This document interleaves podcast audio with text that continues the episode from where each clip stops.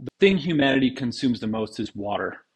The second most thing we consume is data, and that's growing at an just absolutely alarming rate. And the impact of that is pretty widespread in terms of a positive benefit as well as you know constraints. In the world of technology, heroes are everywhere. They're overcoming disruption, delivering sustainable outcomes, and fearlessly forging the future to solve what's next. Join me, Ed McNamara, as we meet the people and businesses driving change in our constantly disruptive world. This is Innovation Heroes, a podcast brought to you by SHI. In our world, data is booming. Data is doubling at an unprecedented rate, and data centers around the globe are struggling to keep up with the demands placed on them. The hard fact is that the vacancy rate of data centers in some regions is as low as 1%, we are in the middle of a data capacity crisis, a ticking time bomb for businesses around the globe. Hi, and welcome back to Innovation Heroes. On today's show, we're going to meet Tom Frazier, a hero who is stepping up to take on the data center crisis head on with his company, Redivider. Redivider's approach is as simple as it is revolutionary prefabricated modular data centers that can be deployed in a few weeks, cut down on design excess, and reduce reliance on the grid all while driving more sustainable ecological outcomes. Redivider has been making headlines all summer, with their first clients primarily focused on cryptocurrency mining and smart cities. In addition to being co founder and CEO of Redivider, Tom has over 25 years driving transformational and disruptive initiatives in technology, finance, and information security. Since those three categories basically neatly describe about half of SHI's combined customers and partners, I'm really looking forward to learning more about Tom's revolutionary vision to redefine the landscape of data center infrastructure. Tom Frazier, welcome to the show. Well, thanks for having me. Excited to talk with you. Absolutely. So, as I said in my intro, today we're talking about the data center capacity crisis. Um, for our listeners who aren't fully aware, can you speak a bit more about the challenges we're facing, why don't we know more about it maybe, and why why it should matter to our listeners? Yeah, it's a really really good question. You know, I think uh, the way I look about it, the way I talk about it, uh, the thing humanity consumes the most is water. The second most thing we consume is data, and that's growing at an just absolutely alarming rate. And the impact of that is pretty widespread in terms of a positive benefit as well as you know constraints. And the biggest constraint that we have around that is bringing capacity online. You know all data lives in data centers. Data centers historically have taken 18 24 36 months to build these mega centers and that doesn't match with the growth of data that we're consuming. And so we have this kind of chasm in between those two concepts of the benefits we're trying to achieve and the constraints that we're limited by. And uh, you know, we just really think that there needs to be a wild shift in how we approach this as a problem.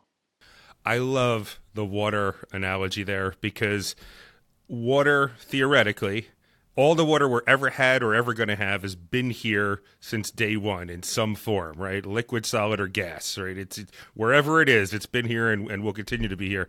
Not true for data and not true for what processes data and what stores data. We, we literally are constantly creating more and constantly have to deal with more, right?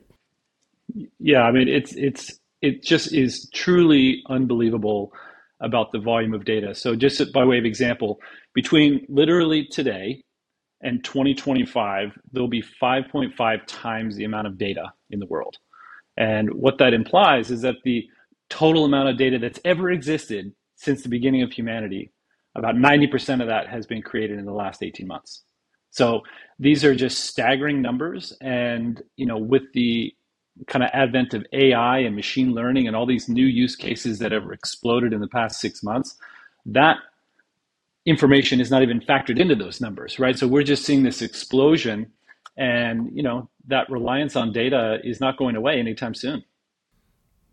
Right, and and that's five time five point five times on a huge number. So that's that's when you really consider what the number has become. That that is incredible. You've got a fascinating background in tech finance and infosec, and you've been involved with Bitcoin since 2012. Um, how did you land in the data center business? Uh, so I had a uh, or have a rather uh, atypical career path. uh, I was hired as faculty staff at my university uh, when I was 18, and so I had an office, and it was you know down the hall from my professors. So um, uh, I, I ended up doing a lot of interesting projects in school and you know they asked me to join as faculty staff and next thing you know i'm, I'm literally working in a data center professionally at 18 and i've been doing that ever since. You know my my entire career has been around the idea of the the movement of information right? So sometimes it's how you store it in a data center.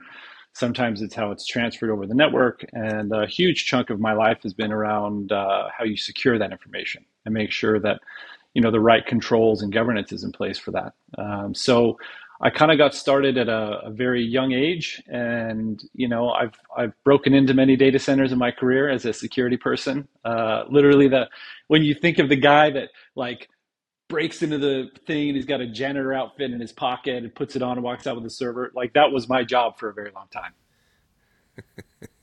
or is it Tom Cruise in Mission Impossible, or you're literally floating inches off the floor kind of thing? not quite as drastic. no, no, nothing, uh, n- nothing so Hollywood. What what was your so what was your your background, you know, just in in terms of your journey as a student that your professors saw? Like did you have those data center skills or did they say we see something else in him what we're going to teach these these, you know, what what he's going to need to know, you know, from a data center perspective?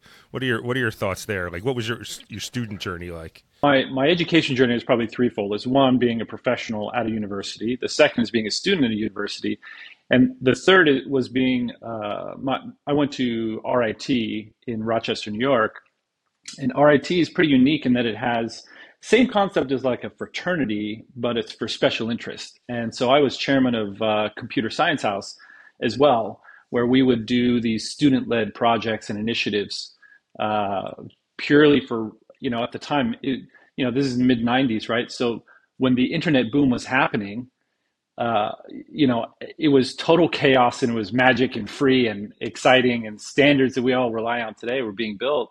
And, um, you know, so as a student, it was a little frustrating because I would go at, from my office, go down the hall to my teachers because we were in the same building and they were literally learning the uh, material that they're about to teach five minutes before class and so, you know, I saw behind the curtain, you know, you see how the sausage is made. And at that time, it was just so fast.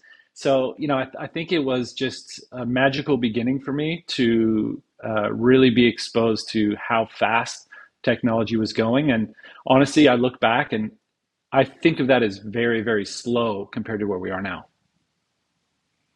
Yeah, uh, it, it's it's incredible, and I can tell what they saw in you because, especially when you when they're learning it five minutes before going out to class. So that's awesome, and thanks for sharing that with us. So um, let's get into it then. Tell us a bit about uh, Redivider and its mission. Um, can you tell us more about like your your approach and, and the solutions that you're providing?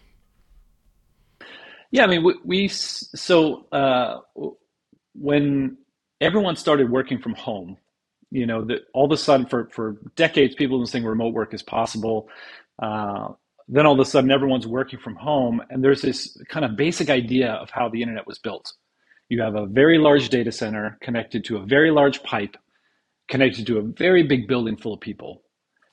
Well now all of a sudden everyone is working from home and the entire fabric of that is not broken but it's misaligned. And this idea of edge computing has been around for a very long time, but it didn't really have a killer use case, right? And this was the moment, you know, 2021 was kind of the moment we created Redivider. And that was the moment where it's like, wow, Edge really has an opportunity to find its place in the data market. And so what Redivider is, is essentially instead of thinking a data center that's the size of a million square foot building, right? This massive huge footprint buildings. Uh, we're looking at it more like how uh, you went from horse and buggy to a car assembly line. We think data centers can be manufactured in a facility. Uh, they are a lot smaller, but being smaller means we can push them closer to where people are, closer to where data is created. And that can really take a lot of the strain off some of the network activity. It allows us to fill in pockets uh, where it's more appropriate to keep data localized. And for us, when we we saw this moment and said, "Hey, we've got a blank sheet of paper. We have no legacy that we have to protect, and you know, so let let's dream the future. And our version of that is not only kind of these prefabricated modular facilities, but it's also how do we bring humanity along with the growth in data? And there has been a, a kind of widening gap. And I'll give an example. Um, when a large data center goes into a town, they hire a national construction firm, right? They need a lot of bodies to go and put that thing together. So the local economy is not really benefiting that much because it's a an external workforce. Then when the facility is operating, they're largely designed to be lights out facilities, which means all the knowledge workers go to places like Silicon Valley. And so you now have these massive data campuses uh, around the world that don't do a whole lot for those local communities. So our vision on all of this was, yeah, the prefabricated modular facilities is great. You know, Edge is going to be phenomenal. Uh, but we really think the missing ingredients to the future are sustainability and social impact. And that's where we went down the rabbit hole of each of those buckets and came out with the model that we have today.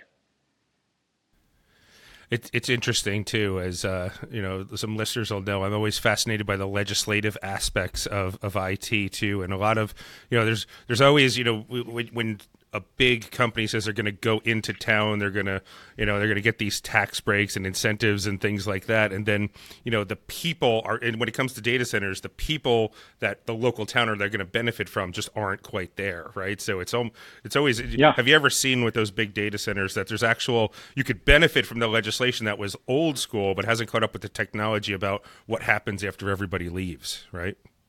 Yeah, and you know, so there, there's an economic term for that called chained GDP, where the dollars that are generated locally, what percentage of those are spent locally, and you know that is one of the major problems in many industries, the data center industry included, where you might build a 250 million dollar facility, the majority of those dollars go to you know not that community. So that's where we really think it's it's important to bring humanity along with this you know massive influx of data and make sure you've put together an impact program for that community. You know, how can how can we take uh, and I'll, I'll give two examples. How can we take a waste product of a data center and turn it into value for uh, a town? And right. data centers generate a lot of heat. So, you know, part of our trajectory is to take the waste product of heat and partner with uh, companies that specialize in making greenhouses.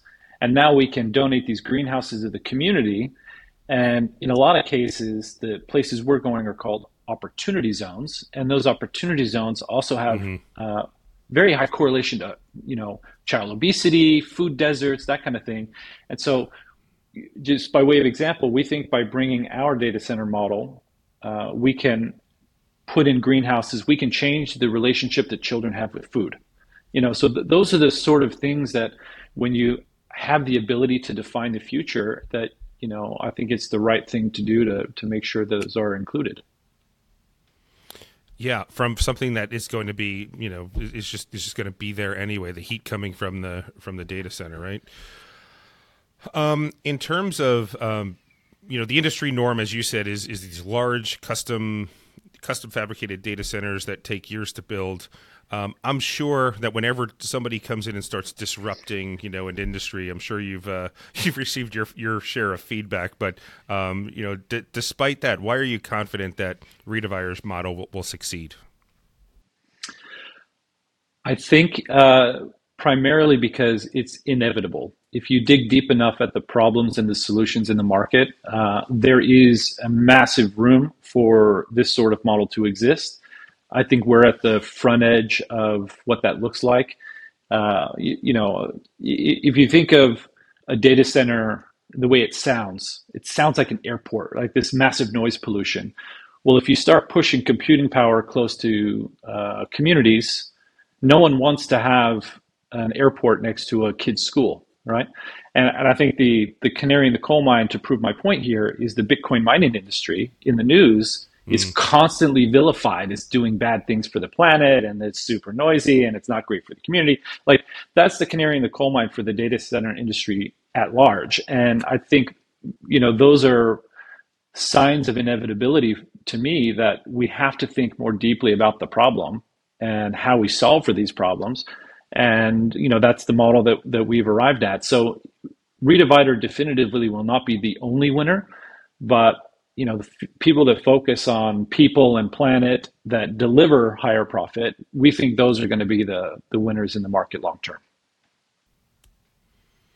Got it. Got it. Um, could you share some early use cases or clients that have benefited from Redivider solutions? I mean, do you? I, am imagining so many different use cases, but do you have some that uh, that maybe stand out you can use as examples? Yeah, it's, uh, you know, I, I, touched on it before around Bitcoin mining, but I think that's uh, a very concrete example of an industry that really is perceived quite negatively, but with the right solution set, can be a phenomenal contributor to you know humanity in general. Um, so, for example, uh, we've got a Bitcoin mining facility that is run with this technology called immersion cooling. So it's basically uh, zero noise whatsoever. So there's no noise pollution. Uh, we're doing so running it with uh, uh, very green energy source as well. So it's a hydrogen powered facility. So we're you know by by layering in all of these things for Bitcoin mining as a use case, we're trying to tackle the idea that this is the villain of the world, you know, of this industry, and we're showcasing that it's not a villain at all. It's the fundamental technologies underneath it of the entire data center industry that are the villains, and that's what we're trying to overcome. So many different companies have, you know, ESG initiatives, and it, it honestly it feels like we're just getting started in terms of having some sort of standardized i won't say regulation but companies are definitely getting a little bit more in line with one another in terms of uh, some targets for what they're trying to hit um, you know how does redivider's solution help companies you know really really address you know the the ESG and, and all the things that come with it. I, I almost hesitate to say, yeah, I want to say sustainability. Let's focus on that because ESG is just so massive. And sometimes I'm always wondering, why is it all grouped together? but like, let's say sustainability, you know, there, there's these targets. It seems like you ha- you'd, you'd give them, you'd give your customers a good story to tell in that regard. Yeah, and I would agree with you. You know, we don't really come at this from an ESG perspective, but ESG as an investment philosophy is pretty simple. Like focus on the environment, focus on you know mm-hmm. the anyway. I'll skip the ESG bit, but um, companies today and cities today and governments today have all rallied around one core idea, which uh, is the United Nations Sustainability Development Goals (SDGs), and these SDGs are very complicated to wrap your head around at a detail level, and they're they're easy at the high level. So, for example, uh, zero poverty, uh, ending hunger, clean water. You know, these are very high level sustainability goals, and the beauty of being in the data center space is, as we talked about, this growth in data also presents an emission problem because now you have a much larger emission mm-hmm. factor to worry about. And so we think that uh, C-level executives, boards of publicly traded companies, you know, private equity funds, all these very large groups that have committed to making m- meaningful improvement. We think just shifting your computing to somebody like Redivider is going to help them on that path, right? So it's not a question of speeds and feeds and capacity and all the things that nerds like me like to talk about. It's pretty simple to say, look, you have publicly stated sustainability goals, you have publicly stated social impact goals. Let's work with you to achieve some of those things through computing. And we know out of the, you know, dozen or so areas, we can help you with these six. And we think that that's a much simpler message for the market. We think it's a stronger message that aligns with the directive of a company. And we know everyone has growing computing needs. So at the end of the day, it doesn't really have a, a negative effect on them in any way, and it's it's only positive. You you mentioned speeds and feeds, and you know a lot of our audience is that's exactly what they're focused on. Like they can't have you know any dip in performance or things like that, and um, you know it, it you're you're definitely getting people to to try to transition from something that is, you know, like you know the old phrase, like nobody ever got fired for hiring IBM, and that was that's that's an old yep. phrase, you know. yep. So it's like, but but you know what I'm getting at, right? So it's like if somebody says, "Hey, I love all these other things." How do you absolutely ensure that assure them that there's not going to be any dip in any performance for what you're providing versus what they could just simply go ahead and, and do as always? Yeah, I mean, look, I, I think part of it is uh, all of that is table stakes, right? If we weren't able to offer uh, these sort of things that were necessary for the market, we wouldn't be in business. Uh, but the the probably the more direct answer to the question is most people today are over serviced by their data center provider, right? Because again, if it takes a quarter of a billion dollars to build a single building and you build that to a tier three specification, let's say, the Uptime Institute kind of tier system, you build it to a tier three facility or tier four, tier two, whatever it is, you're going to give the customers that level of service because that's what you have to offer. So it's kind of, you know, not square peg in a round hole, but it's kind of like not exactly perfect fit. By prefabricating facilities and having a library of different modules, we have better aligned the use case of a workload with the capability of a facility.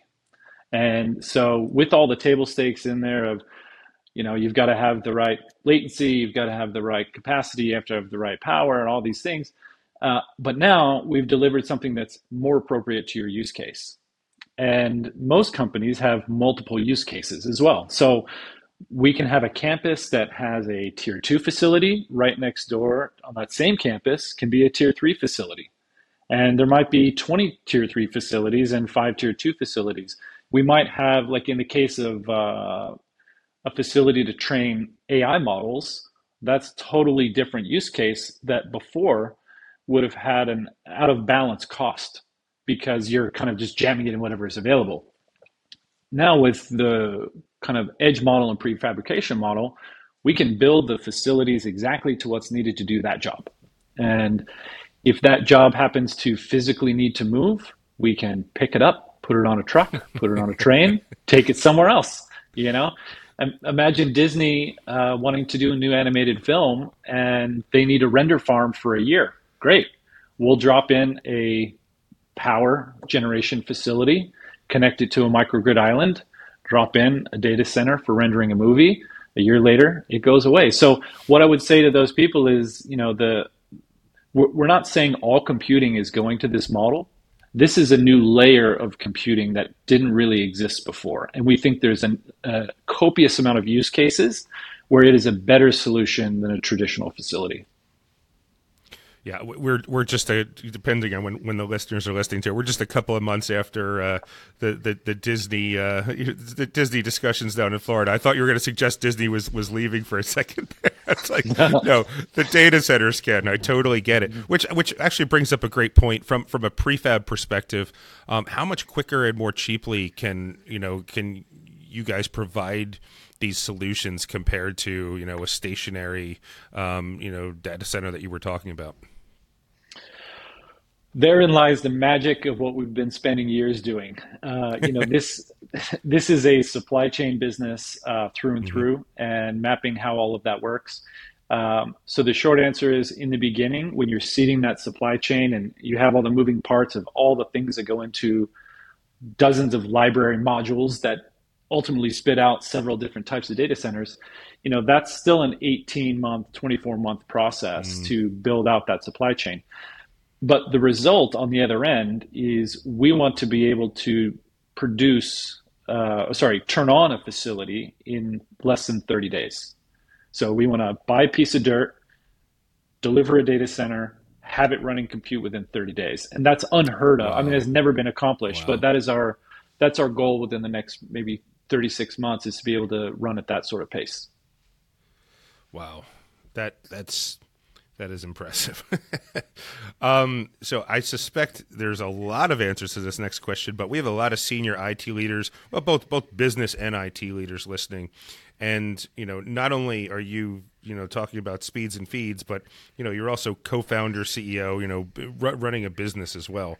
So um, from what you've learned about you know surprising the data center industry you know or have you learned anything you know surprising about the data center industry i meant and, and like anything that um, that you've learned that you think you know business and it leaders you know should know or or just you know something where you're like did you guys ever have any idea about this Uh, look, I, I, have got a lot of those. You know, I tend to attend a lot of industry conferences, and you know, like I said, I've been doing this since the mid '90s, and I learn right. something every day. You know, if if I have one addiction in my life, I'm I'm truly addicted to learning things, and I would say for for those IT leaders, you know, there there's a few major concepts that are really important to understand that shape the future.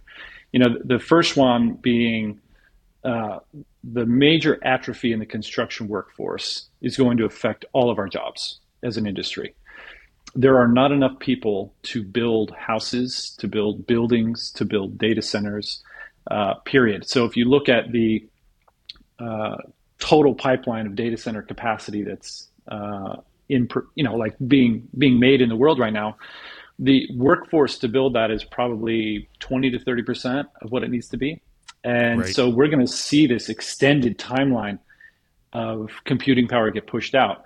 So at the same time as we see smart cities turning on, you know, I mean, guys, we're we're IoTing everything. Like everything is becoming a sensor, right?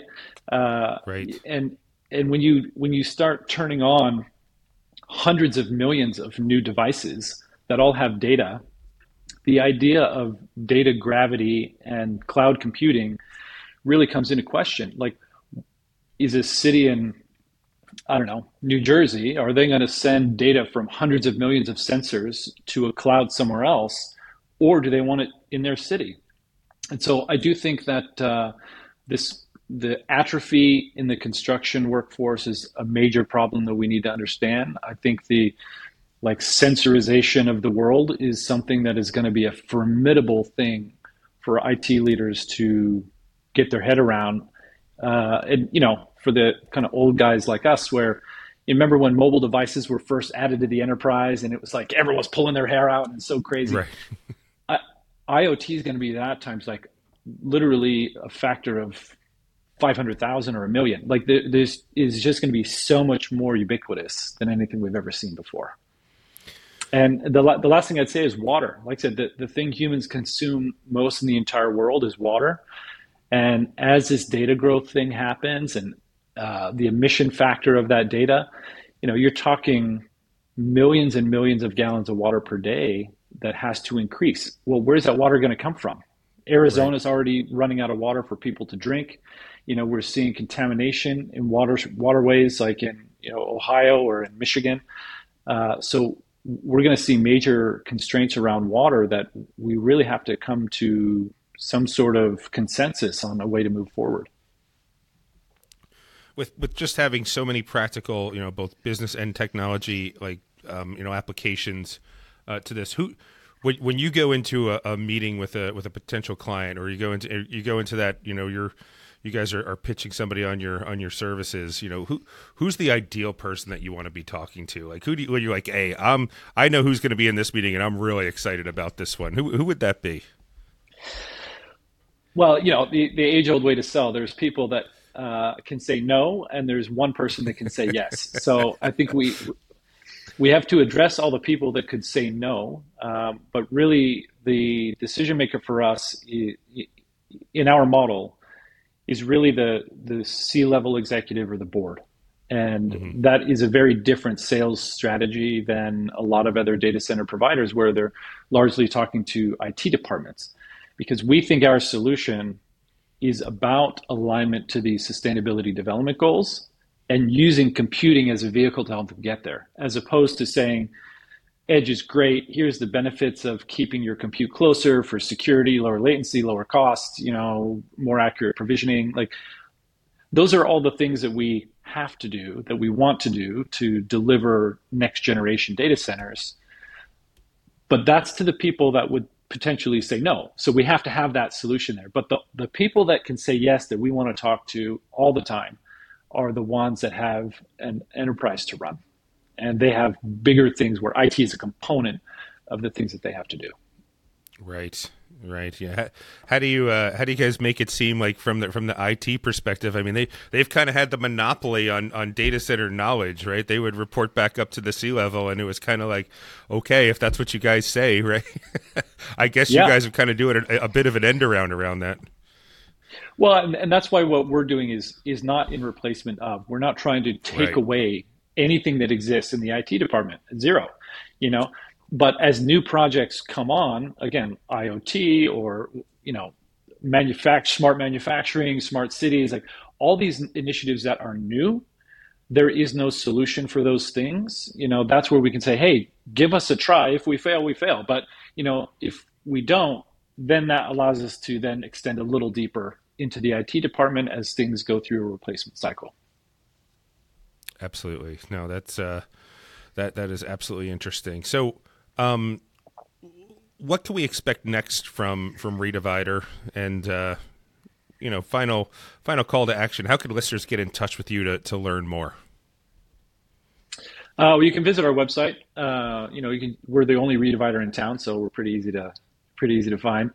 Um, but you know, what's next? What's next for us is you know we're continuing on on our mission of of doing these edge facilities and doing what what we call prime on-site power, where we're, you know, the the other thing that's interesting about edge is there's not a lot of power in places that we need to go. Uh, so we focus really hard on coming up with solutions where we are our own power generation. Uh, mm. So we've we've largely been fo- for the last couple of years we've been focused very heavily on the data center side, and now I think we're moving into a more balanced uh, energy provision and data center as the the ideal scenario for us to deploy anywhere in the world. Um, in terms of, I, I, guess I lied. I have another question that that came up. Um, so we talked about the very beginning. We're bringing it full circle back to the the um, you know the exponential growth and the five, five, five and a half times you know the the data uh, statistic that you talked about. Um, how how many times have you uh, you know provided you know um, a, a, solution for a customer who already is like, yeah, we need you back already? Well, uh, it, it's it's interesting to phrase it in that way. You know, I think a big portion of the infrastructure that we're going to build is going to be for the hyperscaler category. You know, if you if you think of a customer of a hyperscaler, you know, Google, Microsoft, Amazon, whomever,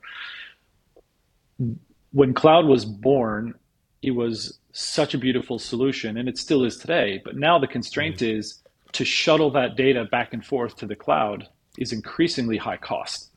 Right. And by pushing the edge, or all these cloud vendors have you know a cloud edge program to make a smaller version closer to their customer uh, to save them money. Otherwise, the customers are going to leave and go do something else.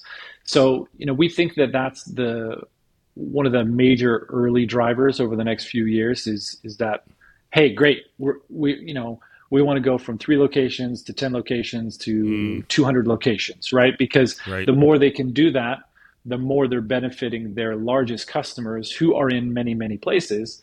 And we think that's um, that's probably the most likely repeat uh, customer category. Got it.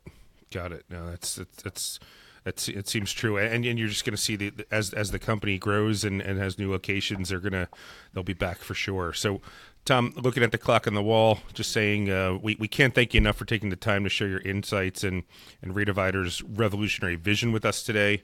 Um, your passion for the industry is, is palpable, and we're excited to see how Redivider will reshape the future of data centers. So, to our listeners out there, thank you for tuning in. If you found this conversation as enlightening as we did, be sure to subscribe to our podcast on Apple, Spotify, YouTube, or wherever you get your podcasts so you won't miss out on future episodes. Uh, the growth of data is not slowing down, and the challenges in the data center industry are real. But with innovators like Tom and the team at Redivider, we have reasons to be optimistic. Their modular, scalable, and sustainable approach could be the key to unlocking the future capacity of data centers this is not just about more efficient business operations, but it's about paving the way for a future where data can truly serve us in ways that we can only imagine right now. Thank you all for listening. We'll see you in the next episode in two weeks. Tom Frazier, co founder and CEO of Redivider, thank you so much for your time today. Thanks for having me.